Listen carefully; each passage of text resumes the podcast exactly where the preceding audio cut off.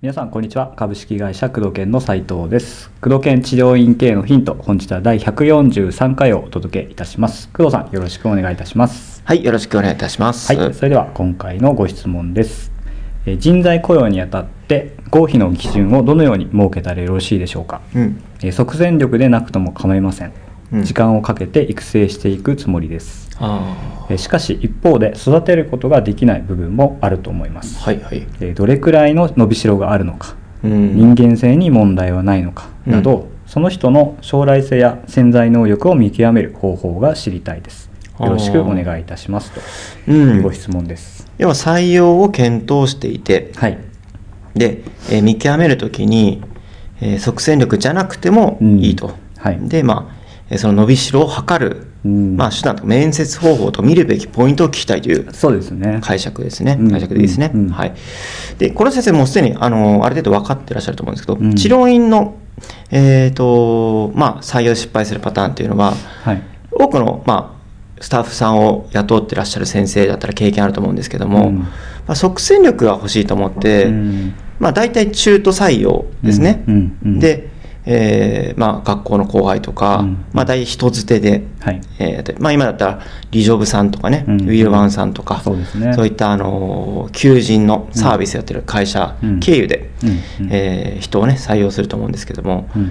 えーまず即戦力をみんな欲しいと思うんですよやっぱり。うん。やっぱりね、あのー人が足りないからはい取る、うん。要はないところの穴埋めでうん。人を取るうん。ケースが非常に多いので、うん。あのーこれ大体失敗しますね、うん。焦って取った人は失敗して。やはり、あのーまあ、これは本当に誤解を招く表現の一つでもあるんだけど、はい。あのーやはり中途市場にでうん。転職を探している人っていうのは、はい。はい。前の職場でダメだった、もしくは、えー何かしら問題を抱えていて、転職を結構渡り合えてる人とか多い業界だし、うん。まあ、要するに転職市場には、まあ、治療業界に限らず、うん。要はどっかこう新卒で入社もしくは働いていて、まあなんか気に食わないこととか、い。まあ、たまたま不運だったかもしれないけど、うんうん。えー転職する人が多いので、うん結果この人材として伸びしろがないとか、うん。うん変に癖を持っていたりとか、うん。うんちょっとこう自分のスタイルを突き抜こうとするとかよくあるのが前のお店、うん。えーでちょっとポジションがいい、えー先生なんかは前のやり方を引き継ごうとして、うん。我流をねいや前のお店でこしたみたいな。いう先生ねあの、うん。転職してくる先うん。生多いんですよね意外と。そうですね。感じたことないですか？うん。やっぱり工藤研店舗でも、うん。まあ、1年間で今22人か3人ぐらいまで増えてるんですけど、う。んあの3日で辞めた人もいれば。ああ3 日で。3日で辞めた人もいればもう、うん。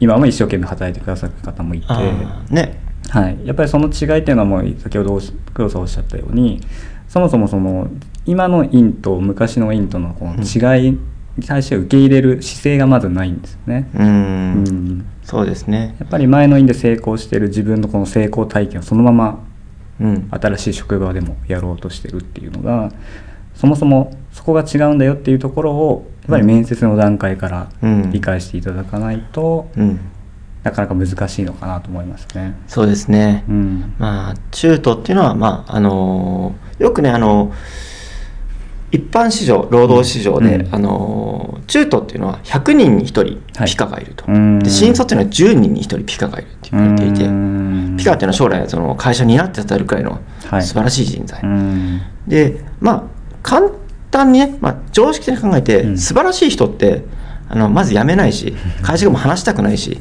それに条件を用意されるので基本的に中途転職市場の求人サイトとかにあんまり出てこないんだよね、うん。うん。確かに。でもしすごく有料であれば独立するし、うん。まあ、辞めたとしてもすぐヘッドハントというか、うん。じゃあうち来なよってすぐ声かかるんですね優秀な人って、うん。うん。かかんないからそういった転職市場とか、うん。まあ、簡単に引き抜けたり、はい。優秀な人はまずなかなかねすぐパッと来ませんし、うん。そういった転職市場にいないということで、そのまあ、その中で伸びしろがある人を探す時うん。の基準っていうのは、うん。まず面接だけじゃ分からない、うん僕のね今株式会工藤研グループ、はい。もうかなり人数がいて、うん。もう毎日のように今面接すごいやってて、ねもうどんどんどんどん今人が増えてて、うん。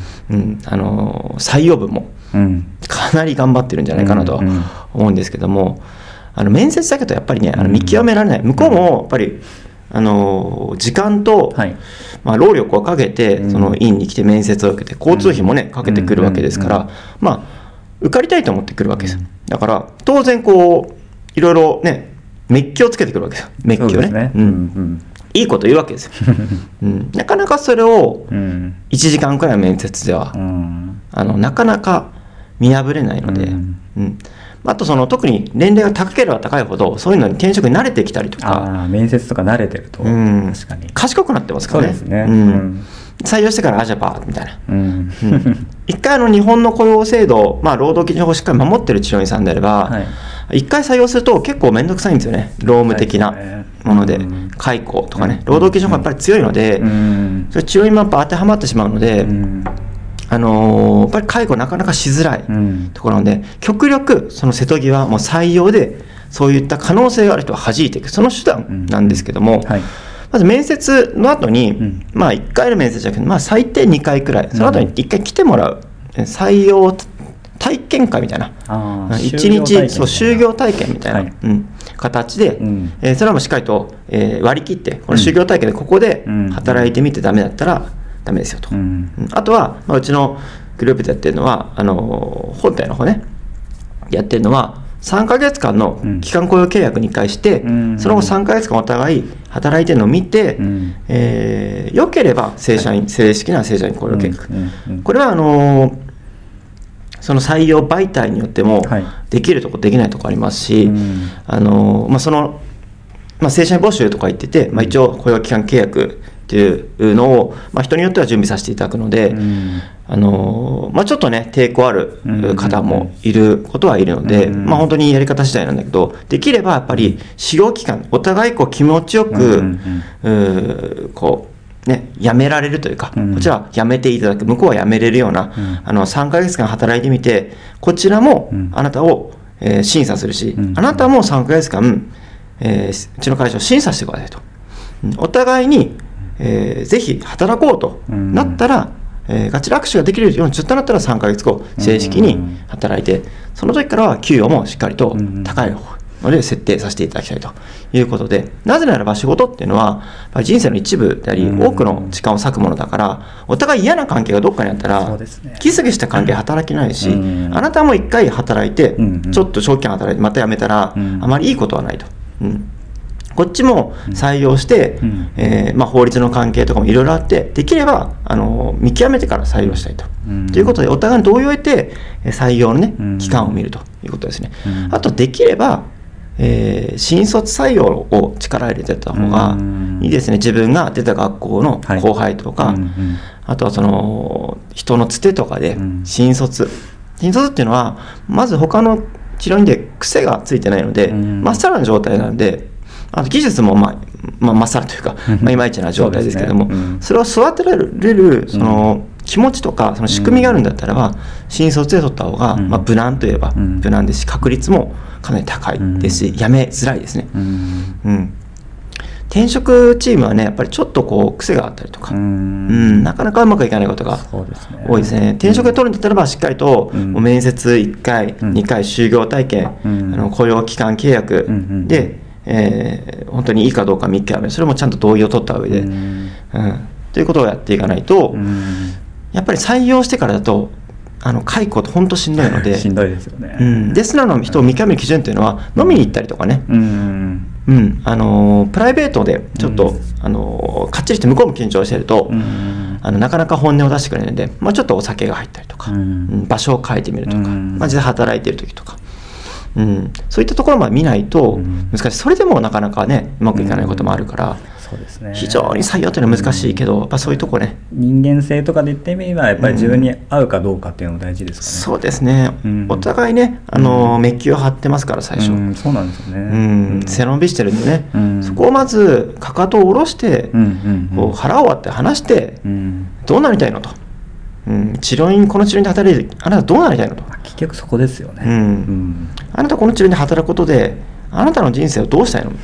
まあ、ちょっとあうさうさんくさいというか暑苦しい話ですけど、はい。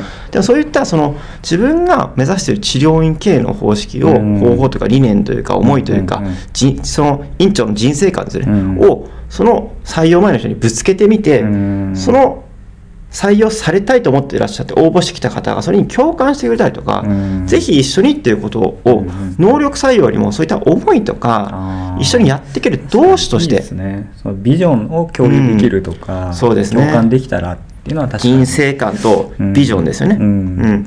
当然収入面とか、うん。あの雇用権入ってる入ってないとかも重重要なんですよ、はい、うん、なんですけども、うん。あのそういった思いとか、うん。えー治療にビジョンとか、まあ、使ってる主義とかね、うんまあ、いろいろその採用を応募してくる方もいろんな思いがあると思うんですよ、うん。それと釣り合わせみてしっかりと、うんうんうんそれが面接1回2回。うん。で就業体験。それから期間雇用計画。ここでしっかりと釣り合わせていくと、うん。まあ、その段階でもあこの人違うなと思ったら、うん。うん。やっぱりもうそのままごめんなさいって言って、やっぱりうちもあのね100通くらいね、あのー転職媒体に応募あほ本体の方ね、うんが来ても、はい。実際面接にたどり着くのに10人とか。ああもうかなりうんそこでもね応募してきていた中で、うん。実際面接うちの本社に来てこう面接を、はい。一次面接を受けられるのが、まあ、うん10%、うん。その中で二次面接につまあ役員面接ね僕らはい。幹部が出て、はい。のはもうさらにその5分の1とかうん。5人に1人とか。100人のうち10人のうちの2人は100人に2人ですかね、相当ですね。うん、でさらに、うんまあ、就業体験やって、うちの会社のことをさらに詳しく何時間も説明して、うん。でうちの考え方こういう考えでやってますと、うん。であのキャリアパスはこうですと、うん。だからなんかこう大丈夫ですか？給与感とか違いないですか？かなりこう確認して、うん。でさらにあの3ヶ月間実際やってみてうちの会社のうん。レベルとか考えとか働き方っていうのをちょっと体験してみて、もうダメだったらいつも言ってと、うん。でも、えーもうここまで来たってことはもう採用前提にしているから、うん。僕らはできれば採用したいと、うん。でも最後の確認だから、うん。あなたもこっちを最後、ね。あの面接してる気分で、ううんちの会社の社風に合うかどうかをうん。確認してほしいと、で最後3ヶ月後、えーもう途中でねやっぱ辞めるっていう人もいますけど3ヶ月後どうするって話で、うん。でで正社員になるか。正社員ですならないっていうパターンがここまでやると大体外れはないですね、でもこれって今言ったの分かるとおり非常にあの手間がかかりますよね。そうですね。時間もそれなりにかかりますよね。そうなんですよ、うん。だこの手間と緊急性もあります。だ時間もかかるんですよ、プロセスが、うんうんうんうん。で採用するあの雇ってる間使用期間で辞められたらその分3ヶ月分だったら3ヶ月間払ってる。うんうんお金もねやっぱり給料払わなきゃいけないその期間も、はい。あの無駄になっちゃうので、うん。どこまでしっかりやるかはもうその先生の、うん。まあうん。まあ、端的に言うと経済力っていうのがあるんですね。やっぱお金がないといい採用やっぱできないっていうのは、うん。まあ、現実としてあるので、うん、あとその余力、ん。施術でいっぱいいっぱいでもうね教えてる時間がないとか、うん。すり合わす時間がないともう厳しいですし、うん、あと緊急性ですね、うん。もう明日から入ってもらわなきゃ困る。という状態であれば。なかなかいい人取れませんよね。ですよね。もうちょっと計画的にやらないと、そうなんですよ、採用も計画的に、うん。あの足りなくなる前に予定してうん採用していく。前もって採用していく、うん。うん。いなくなったらその穴に埋める採用でなくて、うん。今は足りているけど、うん。将来こうなるだろうという前向きな計画のもとに採用していかないと、うん。いい採用はできませんね。これが最大のポイントですね。うん。そしてさっきのプロレスをセスを追って、えー、と能力とか現実のスキルとか治療スキルと経歴ではなくて、うん。思いとかビジョンにうんしっかり釣り合わせした上で共感してくれる人を採用していくとうん。いうことができれば、あのは雇ってからねストレスが少ない。まずやる気ありますし先生とねだって思いが一緒なんですもん。確かに。うん。うんなんかね、うん。あのー中途半端に雇っちゃうとなんかよ話聞いていた話と違うとか給与が違うとか。お互い気使っちゃそううからそうそうそうそう先生私はこう思いますとか言われて全然なんかは馬が合わないとか、うん。うん。結果は辞めちゃうし、うん。それまで雇ってた期間と採用コストも育成コストもうん。かかっちゃう、だったら契約価格的に取ってた方がいいですよというのをお勧めしてますね、うん。うん。ぜひそういったところに視点を置いて採用というものをそうですね。計画的に考えていただきたいなと思いますね。はい。はい、ということで工藤研治療院経営のヒントをお届けしてまいりました。工藤さんありがとうございました。はい、ありがとうございました